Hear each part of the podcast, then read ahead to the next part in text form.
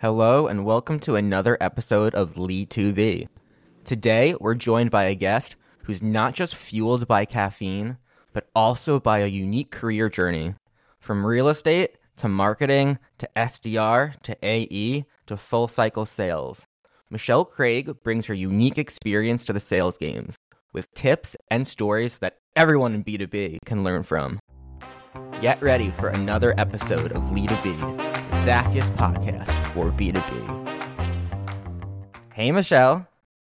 Hey, that is the best intro I think that I've ever heard for myself. I might have to steal that and uh, make it. that my intro. Take it. I actually have more to say about you too. I can I can say it too. So I I was gonna say that Michelle brings her unique blend of experience to the table, and she's here to unpack the insights and stories that have shaped her dynamic career.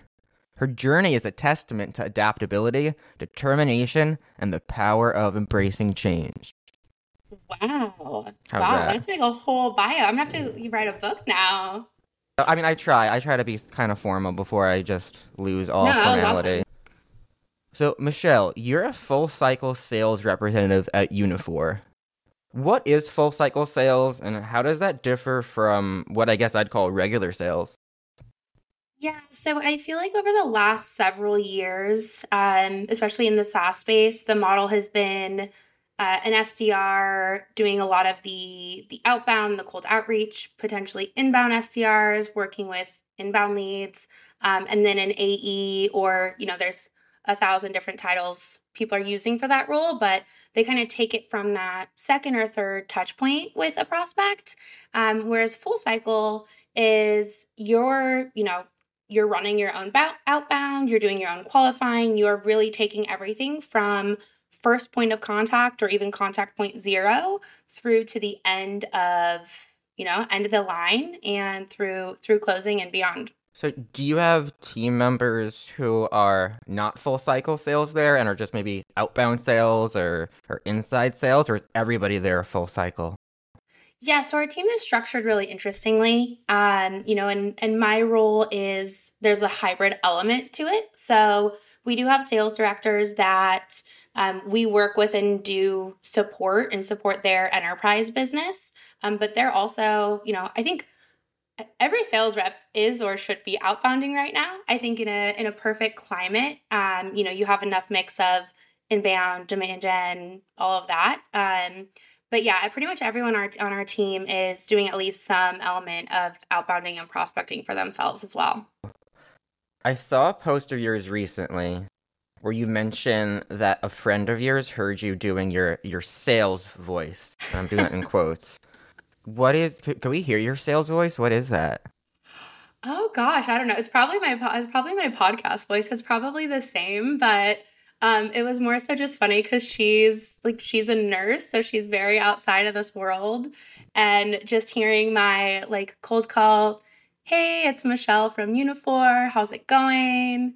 Um, and just elements of that was I think it was a pretty interesting for her to hear the other side of it, but um i don't know I, I hope i don't change my voice too much but i think we all do whether whether it's like a phone call or recording or something we like edit ourselves a little bit We we all like change your voice a little bit, like especially on sales. I, I've led calls, stuff like that. I've had friends listen in, and it's like, wow, you like change, uh, like as a person, and I'm like, do I? I don't think I do. It's just I have to. You have to lead a call, and you have to like bring that energy with you. Because if you don't do that, the other person's not going to be enthused. yeah definitely well and i think for me one of the things um that i learned from from a leader previously was was really like tone matching is important too. So i come in i'm high energy i've got like a higher pitched voice it's a lot. So if someone is a little bit more like lower energy i'm learning well constantly learning how to tone match a little bit. So it's not just overwhelming um, and whether that's like a cold call whether that's on a demo really you know quickly reading the person and being able to, to kind of level with them with well you said like still having your personality i'm always i will always be cracking jokes on a demo i make it fun for myself even if not for anyone else Yeah, I mean, it, it depends on the person. Like if if I've been on calls and it's clear the other other guy's a gay guy, and like we just talk like we've been old friends for for years, and we you know we talk pretty casually. Um, and, and not all of them, I should say, but but but most. Um, but then when you have maybe a more conservative, and again, I'm just gonna say client because I've had a ton. You kind of get a bit more formal and say things differently. Um, so so yeah, there is that part of it, just adapting to who you're talking to. Yeah, I think that's a big part of, I mean, not just sales, but like communication in business as well. Like you work and have worked very like cross functionally, and I'm sure you've had to when you're navigating internal conversations, like keep that in mind as well, just to kind of adapt and and flow the convo. My biggest thing is, I mean, you all know I love my B2B acronyms. My biggest thing is every job function has acronyms and terminology.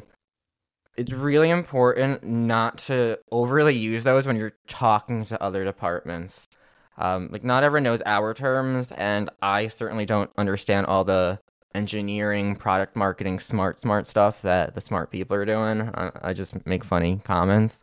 So, yeah, like I think just using language and words that everybody can understand or explaining what those terms are is, just super important. Yeah, it's so funny you mentioned that. When I like first got dipped my toe in the B2B world, um, I was like confession googling like difference between B2B and B2C and some of this stuff like the day before my interview because I came from a small biz background. And um, it was funny because within my first two or three weeks, I started creating a glossary. And I think it was like over a hundred terms that as I was learning, I was like, this would be really helpful for any other new hires coming in. But to your point, because acronyms are so simplified too, it's like one, you know, in one space it can mean one thing, in another it's another. So it's like really kind of using the words that are going to resonate and and simplifying where you can obviously. There's one you know MEDDPICC i literally never can remember what like if first of all if somebody does remember what every letter in MEDDPICC stands for let me know. Do you do you know all the letters? Not off the top of my head on the spot well, so no. i i google I it though. so i'll tell our listeners like again i don't know how anyone could possibly know all these things so MEDDPICC, it's a, a sales qualification methodology or framework, depending on who you're asking, um, but it stands for metrics, economic buyer, decision criteria, decision process, paper process, impl- implication of pain, champion, competition. There you go. There you go. Med the implication everybody. of pain is such a funny one too. It's like it just sounds so dramatic, but it is the important. one that confused me the most was actually the paper process, and I, I guess now they mean like digital paper, like DocuSign stuff. So that's why I was like paper process. Yeah, I think that could probably use a rebrand, but you know, that's really looking at what is it going to take to get the deal across the line, not even just uh, you know, which documents, but like which departments are involved, all of that. So it's which especially right now is getting more and more complicated on the sales side for sure. Another post I saw recently, you were talking about how you were a fan of role playing to prepare for for sales calls. Right? And and we're not talking larping. What what do you mean by role playing? If I was like a secret larper, I feel like that would be the biggest uh I feel like that'd be a shock. That'd be like a really good secret hobby uh, hobby for me to have. Sales but... LARP. We should totally make a sales LARP and like train people how to coach, and that's the business. I mean, how to role play. Sales LARP. We're starting it now, and sales LARP is coming. Sales LARP, but we're just like different, different big sales personalities and cliches. Mm-hmm. I love this idea. Honestly, let's work on it because that sounds like we, a great time. We don't dress up as like knights. We dress up as like angry shareholders.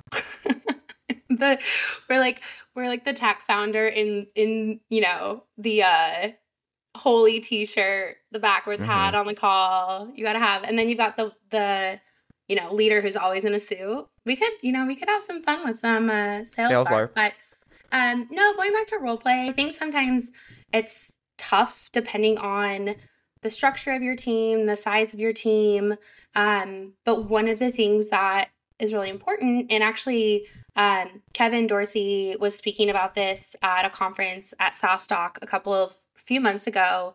Um, But you know what they say is like, especially for newer reps, if they if you aren't role playing and practicing and going through those things, then like that practice and that learning is happening with prospects. And so it's really important, um, you know, at like every stage to be really looking at, you know, whether it's reviewing calls and then finding a piece to work on, um, you know, or from the rep side, asking for help. Like, if you're uncomfortable with something or you're not sure, rather than trying to just kind of work through it yourself, grab a teammate and say, hey, let's, you know, can we just practice together? Or can you pretend to be like a horrible, you know, angry CTO buyer that doesn't want to talk to me so I can like work through this without doing it when you're in that higher pressure situation. Uh, so I think always going to somebody else, even involving your friends, uh, could be helpful. Another really good way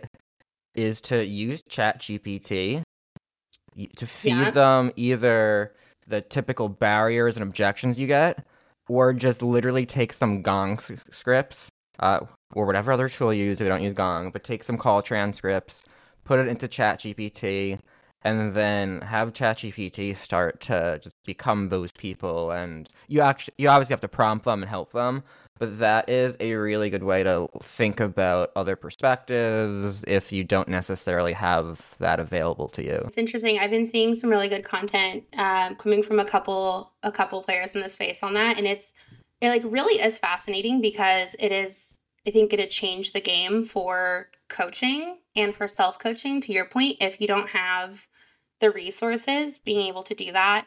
Um, I think it's also a rabbit hole. So you kind of have to you have to take some of it with a grain of salt as well. Um, but yeah, it's definitely something we're gonna see growing exponentially over the next I mean, I'd say years, but even like months. One of the things that excites me about Uniphore is you, the big tagline I always say is the future of enterprise AI is human. What is what does that mean exactly? Um, there's a couple pieces to it. One is, you know, in looking at enterprise AI in the conversations we're having, security and um, you know, risk is a part of every one of those conversations, even from, you know, day one to day, you know, 4020. And so um, building with security in mind first is really important at that level rather than just rushing to implement some of these more like public programs. Um, and then when it comes to, you know, humanizing enterprise AI, we are in the conversational intelligence space. So on one side of the business, that's looking at, um, you know, contact center conversations, multimodal. From the line that I'm in, Q for Sales, um, that's actually taking in human elements in video calls. So when you're on a call with a prospect, um, it's not just looking at the language, it's actually taking in the human characteristics of how someone's reacting to what you're presenting, their tone, their body language, um, and really taking it a step further than a lot of um, a lot of the solutions that might just be analyzing text. So that's kind of a piece of where, because you know, at the end of the day, it's still human to human selling, and it's really important to be able to, you know, have and guide those conversations and use AI to support that, not replace it. Yeah, and I think supporting is is super important here. I definitely want to continue some some sales things, and I have some sales questions. But one of the main reasons, well, I had so many reasons I was excited to talk to you. I don't need a reason, but one of the the big reasons was that you are a proud ex marketer who transitioned into sales. So I am very curious did marketing have you running for the hills and you were like you, you couldn't wait to go out or was it more of a gradual transition? Yeah it's so funny. It's kind of it was a little bit both. Um, at the time i was at an agency. I was very specifically in paid social for a couple enterprise clients and unfortunately at the time a lot of the strategy and creativity in ways that I had been helping to really drive results for medium-sized businesses. I wasn't even I wasn't able to do that with enterprise because of their because of their restrictions and things and so the role lost a lot of what was kind of exciting about it.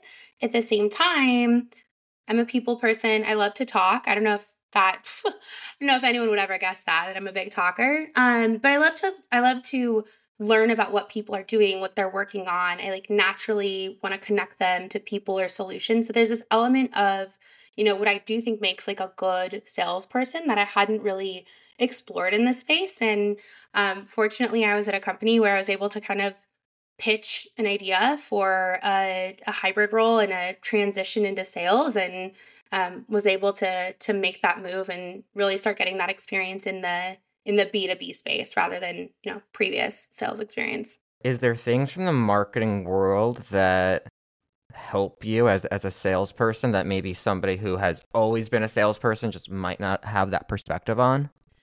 Yeah, I think a couple of things would be um, audience or customer first. So rather than um, being really focused on you, being very buyer centric, Whereas, like in the marketing space, as you know, it's really understanding your audience. And if you have assumptions, like validating those, testing those, asking those, really understanding, um, you know, where they, not where they live physically, but like if you're running digital, right? Like, where do they live? In sales, it's similar. Um, you know, you have to take a multi channel approach.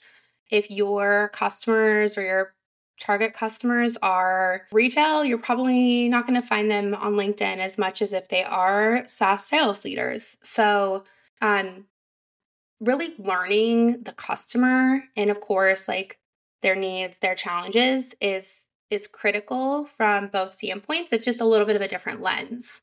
Um, and then the other thing I would say is is like creativity. Um, I am not a script, like hardcore script person. Um, not to say that I wing it on calls, but I prefer frameworks and I prefer being able to, like I mentioned earlier, being able to to read the energy and kind of read the person I'm talking to and adapt from there. Um, and I think it kind of, you know, if you think about marketing, like especially social media marketing, you're doing a lot of putting things out there and then reacting to how it's received and how it's perceived. So I think there's a lot there's a lot more overlap than people realize between the two. Yeah, I mean what I do, growth marketing, there is not just an overlap, but you have to work with sales. And I, I always want to, obviously, but you, growth marketing and sales, particularly SDRs, that outreach is, is, is just so connected that it really does does travel. I, I'm curious, is there a part of sales that you're glad you don't have to do that you used to do in marketing?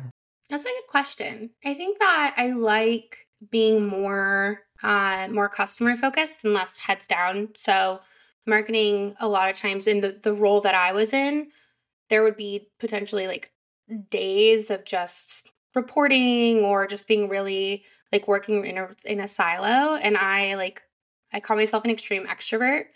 Um, so I like love, I just, I like need to have conversations with people and that helps me keep my energy up and everything. And so I would say that's one thing that I've liked more as being just like more and more of a people forward See, role. I I am an introvert who can pretend to be an extrovert. So that's the part of marketing that that I like where marketing is super collaborative.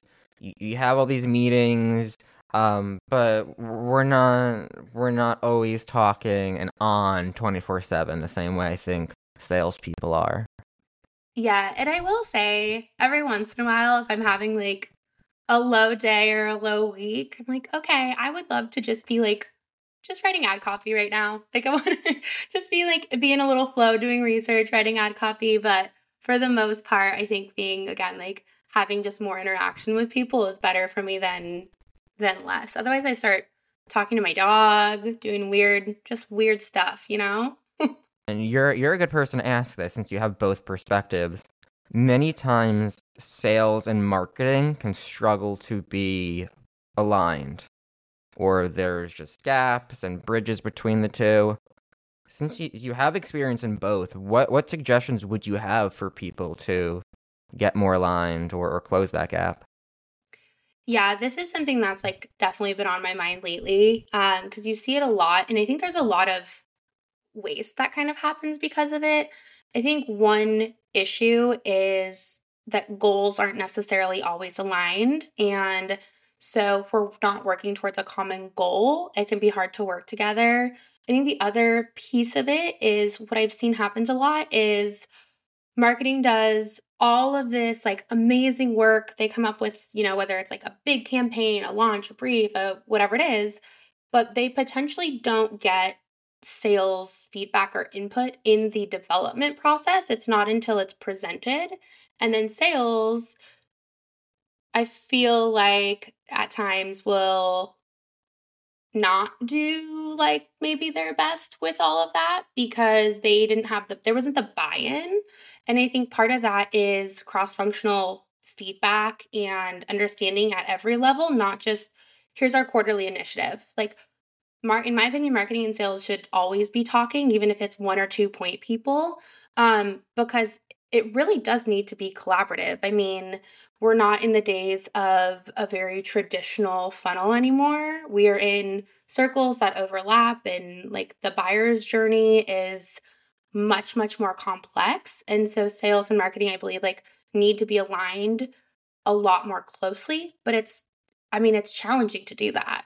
What's, I'm curious, I'm curious your take, like your experience in terms of aligning with sales my approach has always been like literally marketing is here to help sales, but also sales is always to me the first people I go to when I'm like, what are clients objecting or, what are prospects objecting to that I should make clearer on the website or write a blog post about or or send ad campaigns. Um, what prospects are accepting the meetings more that we should target more.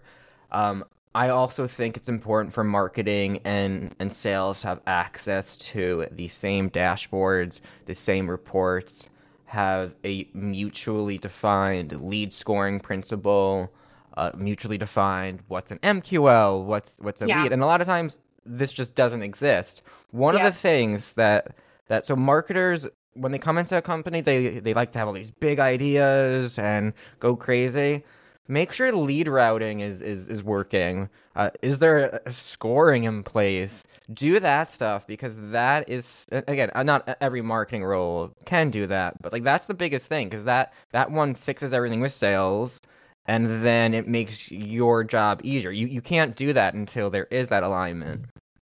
Yeah, hundred percent. I feel like RevOps is always, always, always, always a challenge. Um, actually the agency I used to work at, we had an entire like RevOps division for that reason. Um, you know, and I think it's getting everyone on the same page and like also if you're looking at just like lead process and you know what constitutes this versus that getting everyone on the same page and making sure you're not overcomplicating it because if you're asking a sales rep to change a lead status like 10 times over the course of, you know, a few steps, they're probably just not going to do it, which then met, like muddies up the reporting, which then muddies up the like ROI and all of that stuff. So, um, you know, I think a lot of it is getting buy-in from stakeholders. And, you know, I know that's challenging to do, but I think that's where there's a, a mark missed in some of the alignment pieces of it is like understanding how to do that. Yeah, I, I personally have always had great relationships. Um, like the only times I've been annoyed at sales is maybe my agency days when they were selling more accounts when I didn't have time or a team to work on those accounts.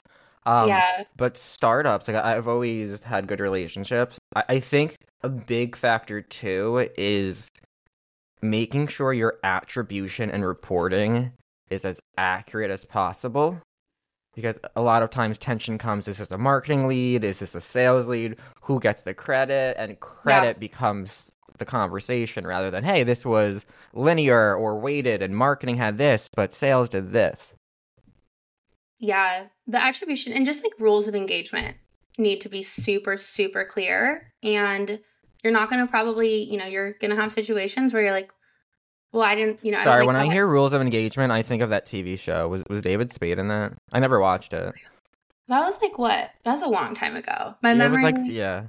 My memory doesn't retain things that. It was when like I would change the channel, like that would come on, and like then I would know like, oh, I should change the channel. But sorry, you were saying something smart before I interrupted. No, I was just saying like not everyone is going to love every kind of situation as it turns out with rules of engagement, but like it's so necessary to have because then you just you go back to it. It's the, you know, quote unquote law. There's always an exception here or there, but I think it just helps to to diffuse some of that just like again that that muddiness of how you um report and track and ultimately to drive performance for both teams. Like ultimately it's all about winning together and it shouldn't be there shouldn't be battles over my credit or your credit or things like that and that's where i think in coming years leaders are going to be looking a little bit more on how different departments are tracked and how teams are measured because it does it it, it can create some tension for sure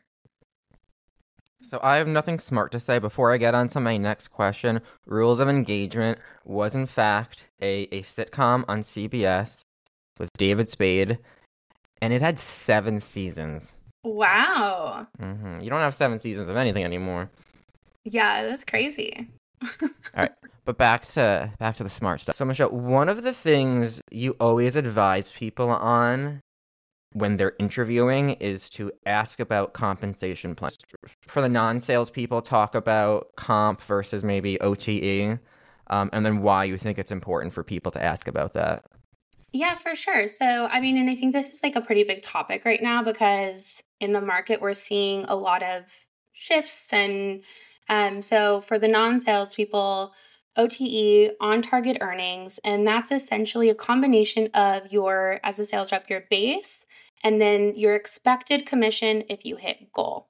Um, there are a lot of things happening in the market right now, but the term, I don't know exactly who coined it. I don't know if it was Alexine or someone else, but FOTE is a term that is definitely out there. And that's essentially when someone is sold on a role based off of an expected comp, based off of goals that might be literally impossible to hit. Um, and we're not just saying, hey, you know, I'm not a top performer if I didn't hit it, but like looking at um, you know how many people on the team are consistently hitting that goal? Where did the goal come from? You know is this just some back of the napkin or like some excel math that doesn't take into consideration the market conditions the product market yeah, they fit. just copy and paste it from another job post? Right. Yeah. I mean that happens too where it's just like this sounds good um, and it doesn't take into consideration all of the different factors that actually go into that. So what can happen is someone takes a role with expected performance, expected comp, and then they might come in 30, 40, 50, 50% below that because it was maybe um, not presented truthfully because there wasn't anything backing those numbers. And so when I'm either like mentoring people or just having conversations, um, there's a lot of talk around just asking the right questions in in that interview process and really understanding um, you know how the team has performed towards those goals so that you just have you know so you're fully informed before you make that decision and and take on a role. Well it's time for our next segment spill the tea with lee. This is the segment where we spill the tea on all things b2b that's right this is the sassiest podcast for b2b and it's going to get juicy so I wanted to dive in and talk about cold calling and, and spill the tea on that. I want to hear about one of the most memorable, maybe rudest or bizarre calls you've had in, in all of your years of cold calling. Okay, so that's a tough one because I haven't I haven't had anyone be like a complete can I can I use foul language on this podcast? Yes, this is okay. explicit. Um I haven't had someone be like a complete asshole. I mean, you get a lot of the hang up, not interested. Um, I think the, the angry ones are usually people who um, are typically like out of SaaS. They don't understand tools as much. And it's, where did you get my number? I had someone go on for like two minutes ranting at me once of, um, essentially, I, you know, I've told you to stop calling me. You called me five times, which hadn't called them ever before. Um, but it's kind of funny. So my approach is like, I just kind of Fuse and I offer to send them the information to like remove their data from like the top three platforms. so I actually have like a follow up email that I'll send if they obviously don't like hang up on me that tells them how to remove their data. Cause at the end of the day, like all's fair in, you know, contact data. Um, but yeah, I don't have any like I don't have any like a really That's good. That's good because I see horror stories all the time. Um, yeah, I mean, I personally, I I don't answer any phone number that I don't recognize. I also have my Google Voice do the the screenings. Same with when I have business phones, I, I get the the transcript. So I don't answer phone calls. Um, how do you how do you deal with that too? Like, what what's the tea on like just people don't answer phone calls? I mean, it is a numbers game because there will, you know, depending on whether you're calling mobile, office, or you know, there's a thousand different factors. Um, but you typically, I mean, I don't know, my connect rate's probably under 10%. So it's a lot of just dialing. Um, there are some different strategies you can use with that voicemail to have that touch point where you're probably going to look at it at least. So you might see Michelle Uniphore. Um, you know, hopefully it's a relevant voicemail.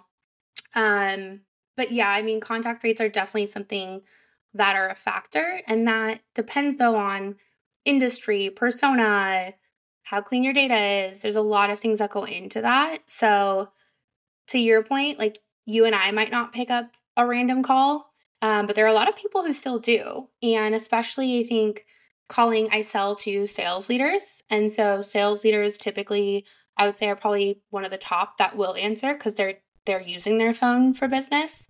Um, but I think I want to say marketers are like bottom 10 per 10 to 20% of people that answer their phone they're like no absolutely not do you think that'll start changing as maybe the younger millennials and gen z start to have more senior positions in, in, in the workplace do you think that generationally i mean it's known millennials and gen z don't call on the phone as much do you think it's always going to be the case in business where like you just got to call people or do you think there'll be a time where the millennials and Gen Z are are in charge and don't talk to me ever? Yeah, that's a really good question. I could definitely see it trending that way. Um, I could definitely see it. The other thing too is with just the number of automated robocalls, all of that, all of that's going up significantly as well. So there's more noise along with, you know, fewer pickups.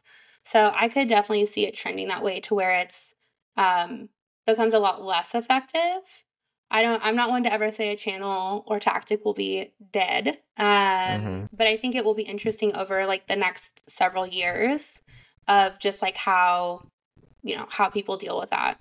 So I thought we would do a little would you rather sales edition. Oh. And so your headline says you're over caffeinated. So I wanted to also put in some coffee topics here. So first question here. Would you rather have an unlimited supply of coffee, but you always spill some of it on your shirt during every sales call, or have to write 1000 sales emails without any coffee? Um, I'm going to go I would rather write the emails, I think. Yeah, I'd rather write the emails because I sure. I do already spill on myself often. Okay. Always in a white always in a white t-shirt every single so this time. is already happening. You're, now you're just getting unlimited coffee Honestly, out of it. I'm surprised I'm not. I don't have like a, a nice coffee stain today. That's a good question though. i don't That, that's a win-win for you. You're already spilling. You're just getting unlimited coffee then.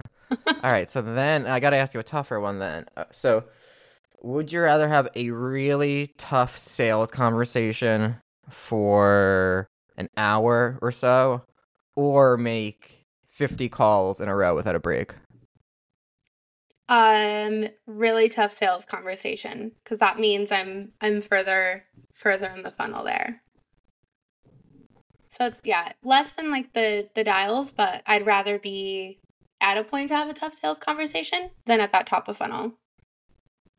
Okay. What about would you rather have an extra hour to rehearse for a, a big sales pitch or an extra hour to go get coffee? I love I love this. Um you're, so you're getting the coffee or would, you're preparing here. I would split the hour. because they're both important. Preparation is important, but if you over prepare and under caffeinate, I think that's going to have a more detrimental effect. So I'm going to cheat and split that hour.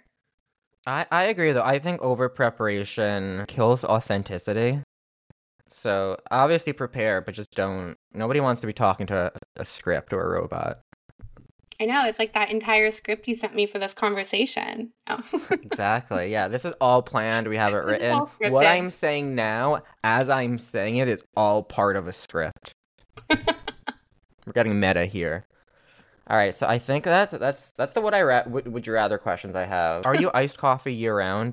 Yes, except uh-huh. for during the month of December, I will shy away from that for a peppermint mocha.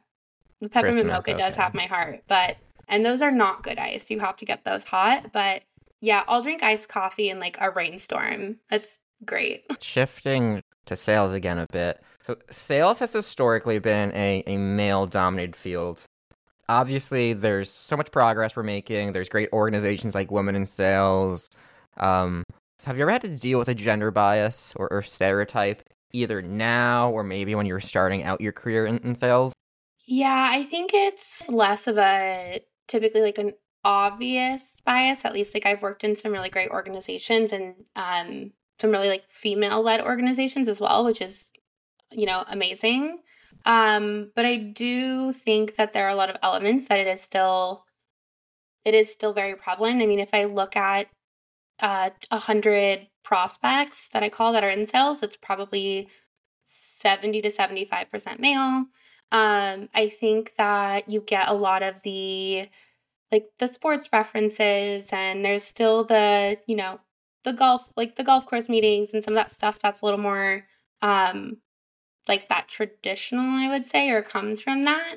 Um, but I do think like we're making strides. And I think the biggest thing is women being empowered by not just like other women to speak up and to you know um kind of push for for our place and our seat at the table but also you know having allies as well is is definitely important that are going to um, call bullshit out if you know they're in a room that you're not in i think that's something that's really important and i think we're slowly getting there. Um, but it's, you know, it, it takes time and there's definitely still, uh, you know, a lot that we see in the industry for sure. And in, I mean, in corporate America in general, but in sales, it's pretty prevalent. Progress, but everyone needs to, to talk up.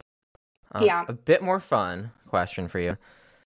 After a long day of sales calls, maybe rejections, how do you unwind from from a day of cold calling and sales rejections? Yeah, so it depends. I it's pretty much like 50-50 between um 50-50 between like getting a good workout in if I didn't already work out that morning. Um not that I work out every morning, but that's the goal. That's future me. Um or like just like a good happy hour like event sesh with my close friends, I think is just nothing really beats just being able to like walk away, get out of the house, and just kind of like bring humor to it and tell the story of what you experienced and just kind of like get it out and then hear what happened and and hear like they also might have had a horrible day. To end, a, a good question here is what's your personal philosophy for building long-lasting relationships with your prospects, your clients, because to me that that's what sales is. Yes, it's selling, but it's relationship building. Yeah, I think you have to um one just like have good intentions and obviously everyone gets stressed out, they have goals, but you still have to like treat people with respect and not as a number. Um and I think being genuinely invested in whether or not your solution can actually help them or they actually have a problem.